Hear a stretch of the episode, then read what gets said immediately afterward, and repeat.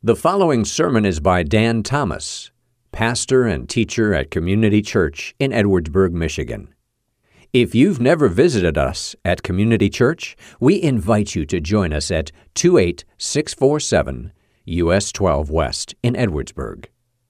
And now, here is Pastor Dan Thomas. Father, we just continue to pray that you would show yourself mighty, that your Spirit would teach us more of you this day, I pray in your name. Amen. You may be seated. And we are going to, man, you can't even see that. There's a little bit of the Bible over there. Can you kind of see that up there? I was excited about that slide. It's not showing up all that well.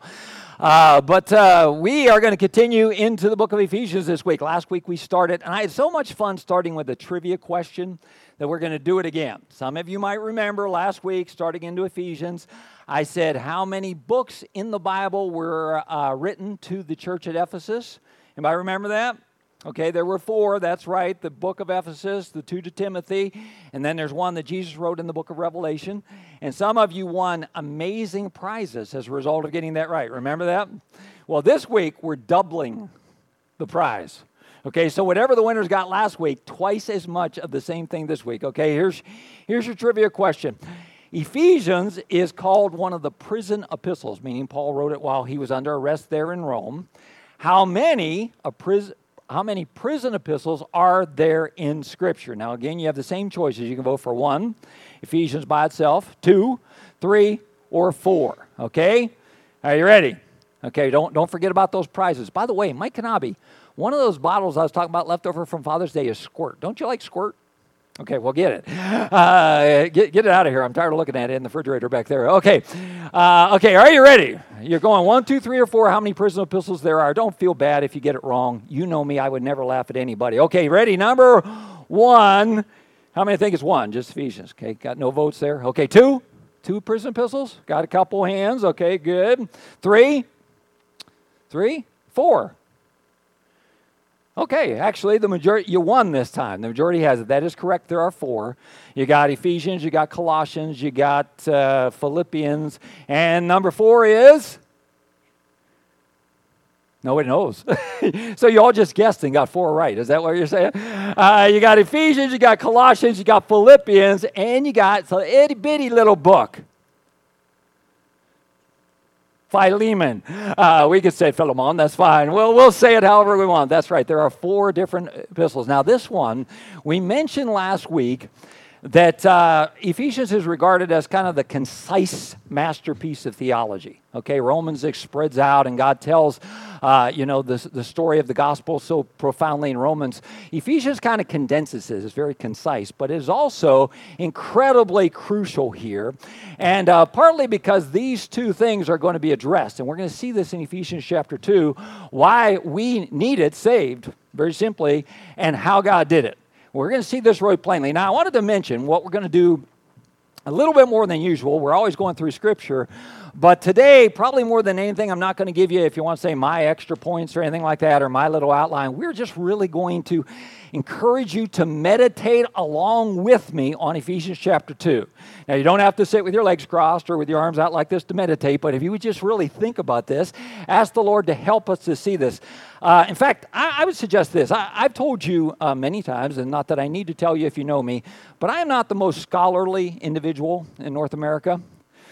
If you want an amen, you can get it. Believe it or not, believe it or not, I actually got decent grades in school, but I am not like, okay, let's sit down. And I've never been much of a reader, to be honest with you. In fact, I love the fact that I can prepare now for sermons by listening to people go through and teach rather than just reading, because I'm not a great reader. I took a spree reading class one time in college, and I remember they said, okay, you got to keep your finger moving so that your eyes don't get fixed and they don't go out to the edge, and because your eyes can cover the whole thing. And I remember I got incredibly fast at running my hands up and down the page, but I had no clue at all what I was reading because I have this little trouble with my mind wandering. And what would happen is, you know, the faster I got with moving my hand on the page, the more I was missing. Because, you know, instead of looking back after 2 pages and going, what am I reading? I would finish chapters and then say, I have no idea what I'm reading. Now, I tell you that because something that works for me may work for you too. I love to reread the same passage. It really helps me. In other words, rather, if I read Ephesians chapter 2 and I think, oh, that's awesome, rather than saying, well, next day I have to read 3, a lot of times I'll go back and I'll read that same passage several days in a row until the place where I actually think, hey, I got this. I love it. There's, you know, when we were in college, you know, to study Scripture, they would tell you to read the book or whatever over many times. I can remember the book of Romans. I had to read 14 times one semester, but that has proven to be so good for me. So as we look at chapter 2, I hope it'll light a little fire under you, and you might even say, hey, you know what? I'm going to read that again later on today, or I'm going to read that tomorrow morning, and I'm going to read it and just ask the Lord just to help me really grasp this, because I don't know how to say, this is just so rich. It's so full. It's so awesome. You ready? Are you sufficiently excited? Okay, good. I'm not picking up that vibe, I got to tell you. But we'll go with it anyway. Okay, so chapter 2 begins with these words, and you were dead in your trespasses and sins in which you once walked. Let me stop here for a second. And you were dead is where he starts off. In the concise presentation of the gospel of Jesus Christ, the first thing he tells us is, you were dead. Now, that phrase there blows a couple of myths out of the water. People like to believe, first of all, that it's not my fault, it's everybody else's fault, but it starts off and it says, you were dead. And some people believe, well, you know, as long as I don't sin as much as anybody else or as somebody else, and somebody else is worse than I am, then okay. You know, it's kind of like that whole thing about, you know, if somebody's chasing me, I don't have to run faster than them, just faster than you. You know, that idea. You know, as long as I'm better than other people, I'm not gonna run into any trouble. I'm good enough. But it says that we were actually dead. And if we could remember that sin is not an action as much as it is a condition of the human life. You know, and I've met one person in my life who claimed they never sinned. Sadly, it was my grandmother. Grandma, we all sin, not me. My mother's in the back room rolling over and just gagging out there. But she just said, no, not me. Most people acknowledge, yes, I've sinned. I've done that a little bit. But understand, that's not really even the issue, is whether or not we can pinpoint a sin of yours. We were all born into sin, if you will. And the Bible says that we were dead because of our sin. Let's read a little bit more there. In which you once walked, following the course of this world, following the prince and power of the air, the spirit that is now at work in the sons of disobedience, among whom we all lived in the passions of our flesh. Kind of brings out that middle letter in the word sin is I, and living for ourselves there, carrying out the desires of the body and the mind, and we're by nature children of wrath like the rest of mankind. Here you go, ready? But God. Okay? All right. Now, you know I'm incredibly immature still, and even in my old age, but I am actually going to say this because I want you to remember it. I know I could say that's the most important conjunction in the Bible, but I'm going to tell you this is definitely one of the best and biggest buts in the Bible. Okay? I know that sounds terrible, and it's like, should he even say that? But I want it to stick in your mind. Okay, I want you to see this. I'm not going to break into Sir Mix-a-Lot again. We're not going to go into that. But I do want you to understand that those two words turn everything around. They've turned my life around. Okay, look at those first 3 verses. You were dead. That was your condition. That's where you were. But here you go. But God. God did not leave you there. What did he do instead? He, being rich in mercy, okay, he's gonna not give us what we deserve, because of his great love with which he loved us, even when we were dead in our trespasses. Okay, you need to think about that one for a little bit. Even when we were dead in our trespasses. Okay, this had nothing to do with what we earned. We didn't work our way a certain way, and then God said, okay, you're coming the right direction. I'm going to throw you a rope. God said, even while you were dead, even in that situation, he loved us, showed us mercy. Because of this great love which he loved us, even when we were dead in our trespasses, here's what he has done. He has made us alive together with Christ. By grace ye have been saved, and raised us up with him, and seated us in heavenly places. Hold on, let's go back to this for a second here. Let's remember this. We were dead, but he has now made us alive. Well, I used to not go to church, but now I'm kind of a churchy type guy. That's not what this is talking about.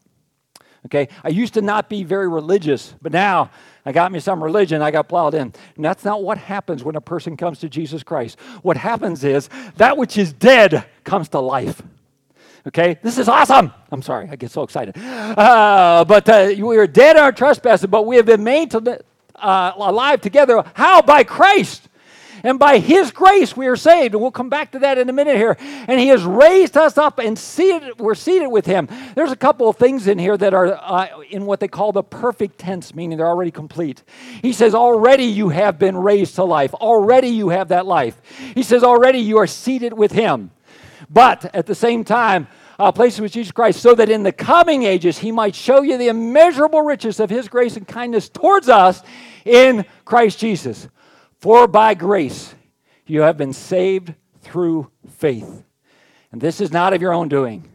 It is a gift of God, not a result of works, so that no one can boast. For we are His workmanship, created in Christ for good works, which God prepared beforehand that we should walk in them. And we'll come back and finish reading that in a second. I want to stop for just a second and kind of summarize where we are.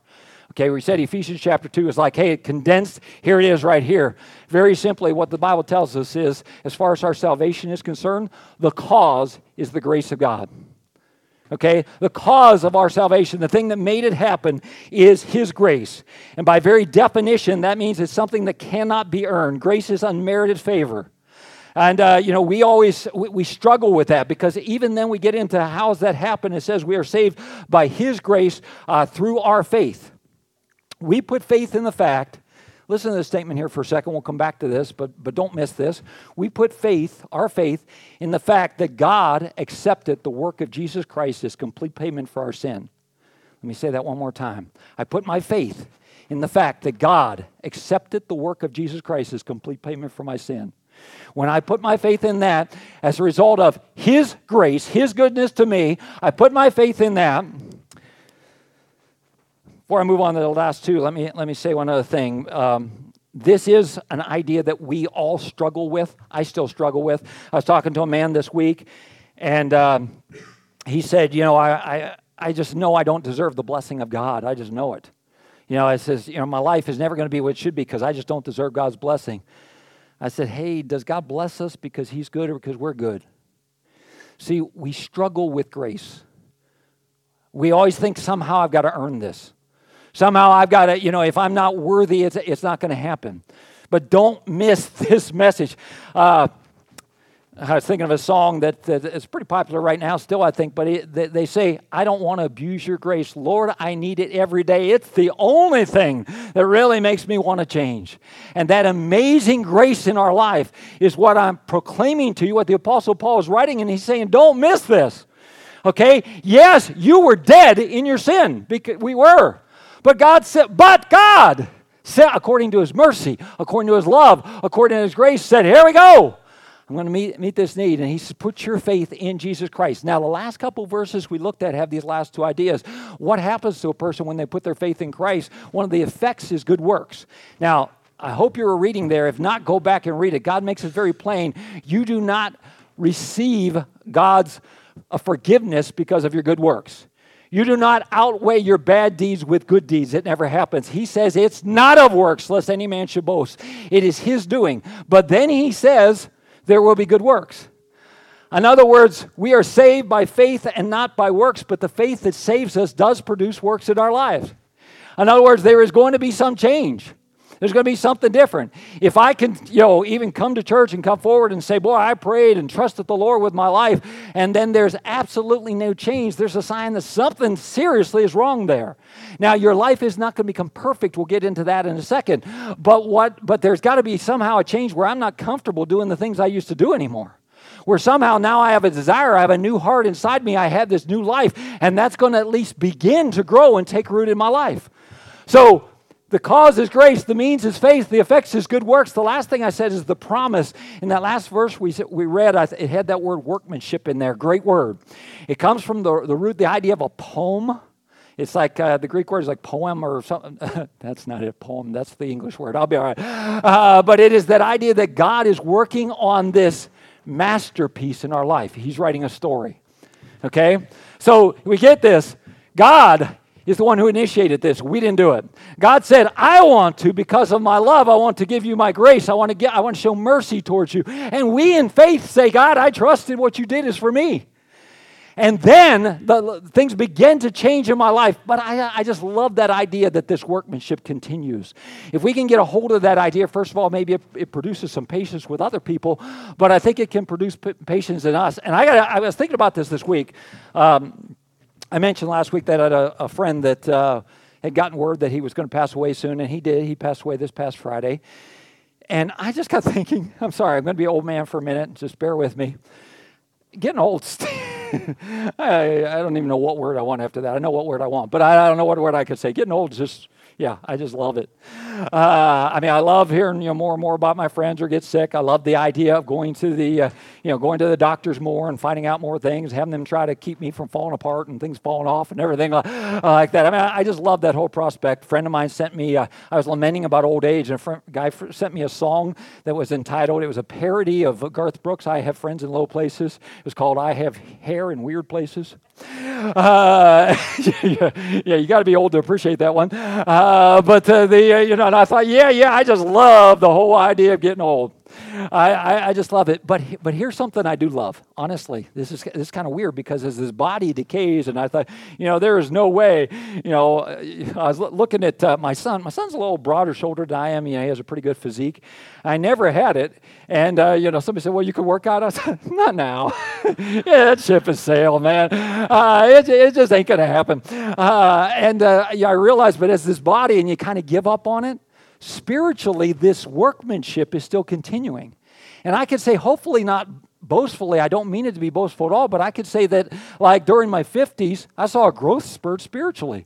And I'm asking God for one in my 60s, and if I'm still around in my 70s and 80s, we get to keep maturing and growing in this. I love that this workmanship, this work continues. And again, it helps me to be patient with myself. It helps me to be patient with other people when I understand that this is a work, that upon salvation, I have this new life in Him, and He's going to continue.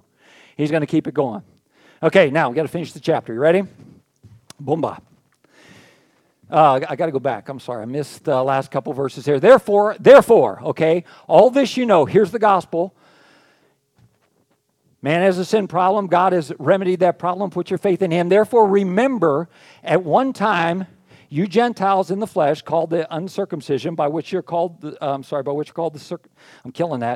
made in the flesh by the hands. Remember that you were at times separated from Christ, alienated from the commonwealth of Israel and strangers to the covenants of the promise, having no hope,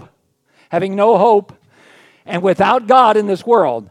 But now, in Christ Jesus, you who were once afar off have been brought near. How? By the blood of Christ. Okay, if that's strange church talk to you, the blood of Christ is the idea that He has died for our sins. Okay, He has paid the price for our sins is what that phrase is encompassing there. They are brought near by the blood of Christ, for He Himself is our peace, who has made us both one and has broken down. You see, he's talking to these folks.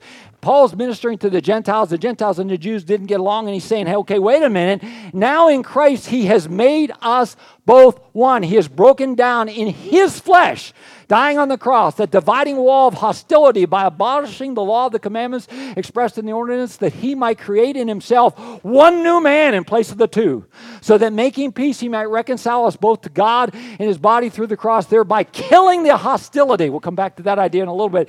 He came and preached peace to you who are afar off, and peace to those who are near. For through Him we both have access in one Spirit to the Father. So then we are no longer strangers and aliens, but we are fellow citizens with the saints and members of the household of God, built on the foundation of the apostles and prophets, Christ Jesus Himself being the cornerstone, in whom the whole structure being joined together grows into a holy temple. Talk about the development of God's family, the church of Jesus Christ, in whom we also are built together into a dwelling place for the Spirit of God. Now let me develop this here for just a second, but first of all, let me just mention one word in there. The word cornerstone, it's actually a word that Peter used more to talk about Jesus Christ. Here Paul uses this. He says He is the cornerstone. Now, I have actually 2 summers of bricklaying experience. Are you impressed? These bricks back here, laid them all this week. Okay, I glued up pieces of foam paneling, but still, I did put the glue on the back and put them up there. And I'm not a bricklaying expert, but I do remember this, that they actually taught me to lay some block and lay some brick. But one thing they would never let me do is lay up the corners. Okay, they said if we get that set, you can do some of the rows, because you got to get the corners right. Because everything has to be compared to the corners, and then they draw that, or they stretch the guideline string across so that every brick that I would put on had to go back and be measured to the corner. Because what would happen otherwise is I'd have measured it to the next brick, and I got a little bit off, and then the next brick would have got a little bit more off, and then the next brick would have got a little bit more off, and then we'd be the laughing stock in our church building that we were building. So everything gets measured back to Jesus Christ, who is the cornerstone. If we can get that principle and remember that, I'm not comparing myself to anybody else. I'm going back to Him. He is the cornerstone. And when we get playing the games of comparison, it ain't good. We either become discouraged or, more often than not, self-righteousness, and we don't play that game. We compare ourselves to the Lord Jesus Christ. That's where that goes. He is the cornerstone. He is that guideline. He is that foundation.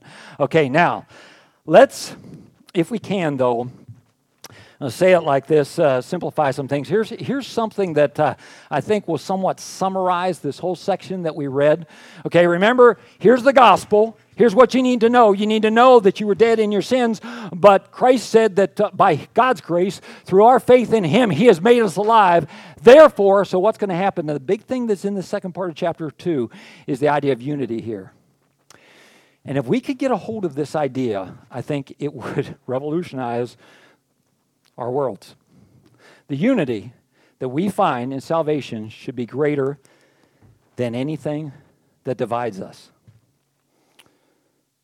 Okay, somebody, where's John Miscavige? Somebody needs amen. I'm going to say that again. I don't care who. Somebody just say amen just because it'll make me feel better, okay? Because that's good. The unity that we find, you ready? Somebody's got to pick me up here. The unity that we have in our salvation should be greater than anything that divides us. Thank you.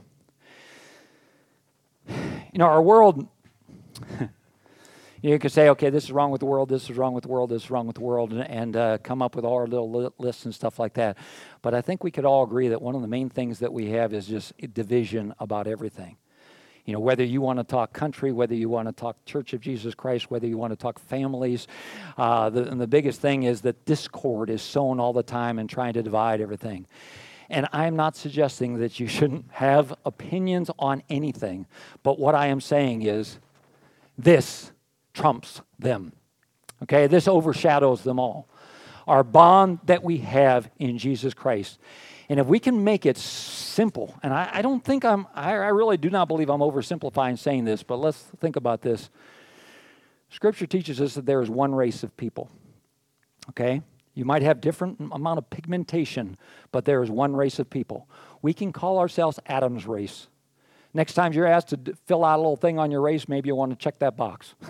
Other.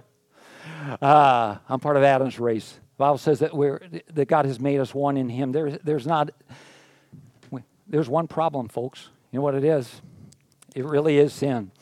That is the one problem. And boy, if we could, I love that idea of God breaking the hostility, because I think if we could get the idea of realize that this is the problem, maybe we could turn our hostility towards sin and towards evil, and not so much towards each other and people who disagree with us on certain things. Would that maybe help out a little bit here? But there is one problem. By the way, that can also help us see people as broken rather than, you know, and see what the effects of sin in their life, and maybe increase our patience, our love towards them. And there is one solution, and that is the person of Jesus Christ. Pastor, I don't know that I buy that there's only one solution. I understand you might think that way. But as I preach the Word of God, I must tell you this. The Bible says there's no other name under heaven whereby you must be saved. And Jesus said, I am the way, the truth, the life. And then He said this, no one comes to the Father but by me. There's one solution. And there's one hope. The resurrection. We talked about that some last week. The power of the resurrection that we have in our lives today. Can we, folks, as a church, can we become as passionate? Okay, I hope as you read this, say, okay, pastor's not making this up. Okay, this really is the hope. This is the message that is needed.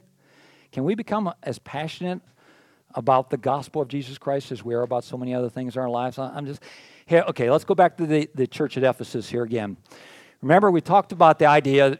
I don't know if you remember or not. I remember because I was here last week. But in Corinth, you know, this was a wicked church. And when Paul wrote to them, he had to tell them about their sins and this and everything like that. Ephesus was a big, booming town. And they just had a ton of stuff going on. Okay? I mean, they just had, they had wealth. They had all these different temples of religion and everything like that. They had commerce everywhere. It was the center of trade. They had so much going on. And the church needed a message that said, you need to get your focus back here. You need to stop being distracted. Okay? Could that be where we are? I didn't get a chance. I was gone a couple weeks ago, and I haven't caught up on those sermons yet. I need to do that. I like to go back and listen, but it takes me a while. Where's Chris? Oh, he's down the hallway, I think. But Chris preached here, and he said, did you listen to my sermon yet? I think finally I did. After about 3 or 4 weeks, I caught up, and I listened to it. Well, something Chris said has stuck in my mind ever since then. He was preaching from the book of Esther, but he got talking about the idea that he just said there are so many things in our lives that can distract us now. And the reason why that stuck in my mind, because God said, yep, there you are, buddy. I mean, you have that happen on a daily basis. You know, I've given you the task of preaching the Word of God and sharing the gospel with people, and you have an incredible opportunity to do that, and here you are playing around with this and doing this and everything like that. And I don't mean God was particularly mad at me, but definitely the Spirit of God said, hey, that's you. You get distracted awfully easily. This morning, can God take us and just kind of draw us back and say, hey, you know what? I know life is complex. I understand that. I know some of you face some amazing things right now. But as far as the solution goes, can we go back to Ephesians chapter 2 and realize some things are just really pretty simple? We are all one race, no matter who's trying to divide us. We all have the same problem. It is sin. Let's get mad at sin. Let's get mad at its effects in our lives. There is one solution for everybody. Whether they believe it or not, there is one solution for everybody. It is Jesus Christ. And there is one hope that we have, one promise that we take going forward, and that is the resurrection and the power of that in our lives. We're going to do something we usually do around here about once a month, and that is we stop and we observe the Lord's Supper. I know we always have a couple guests, so I wanted to just explain. When we observe the Lord's Supper, what we're doing is largely we are remembering that our faith and our belief is that God accepts the death of Jesus. We remember the death of Jesus because that was a payment for our sin. Okay? And I always want you, if there is any reason whatsoever that you'd rather not take communion, partly because you're not sure you believe even what we're talking about, that'd be a great reason. Just sit and watch. That's fine. If there's any reason whatsoever, please don't feel uncomfortable at all. We're going to play a little song in a minute. We're not going to have a little picture of a lamb today. We just have this phrase that I want you to think about here. But I'm going to invite folks to get up. I saw Jim Miscavige must be down the hallway or something this week. He's not here. He's always the one that leads. He jumps up and starts going. And he's not here, so somebody else is going to have to jump up and get the ball rolling. But when you come up here, there is a tray of just crackers that we'll use to represent the body of Christ. And then there is also a tray of cups of juice that we use to represent his blood. We also have some cups that, if you want to say, are self-contained. If you'd rather grab one of those are to the inside. There's also a table back there right in front of the sound booth that you can go to, so we can line up at both those things. But we're going to take time. Jesus said that this doesn't save anybody, okay? Jesus said, do this in remembrance of me. Jesus said, take some time when you gather together and just remember. Remember the significance of the gospel. Remember what it has done in your life. Remember that God accepts the death of Jesus as full payment for your sin.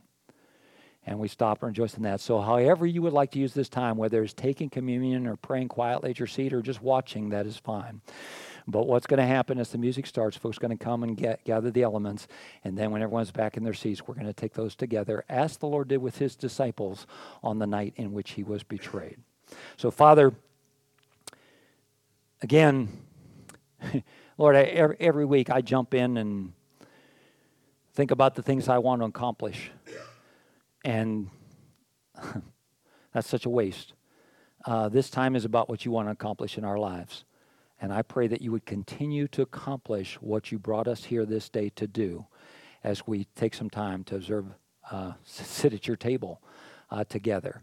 Just continue to use this time in our lives, I pray. Amen. You've been listening to Pastor Dan Thomas of Community Church in Edwardsburg. For more information about the church, you can visit our website, edwardsburg.church.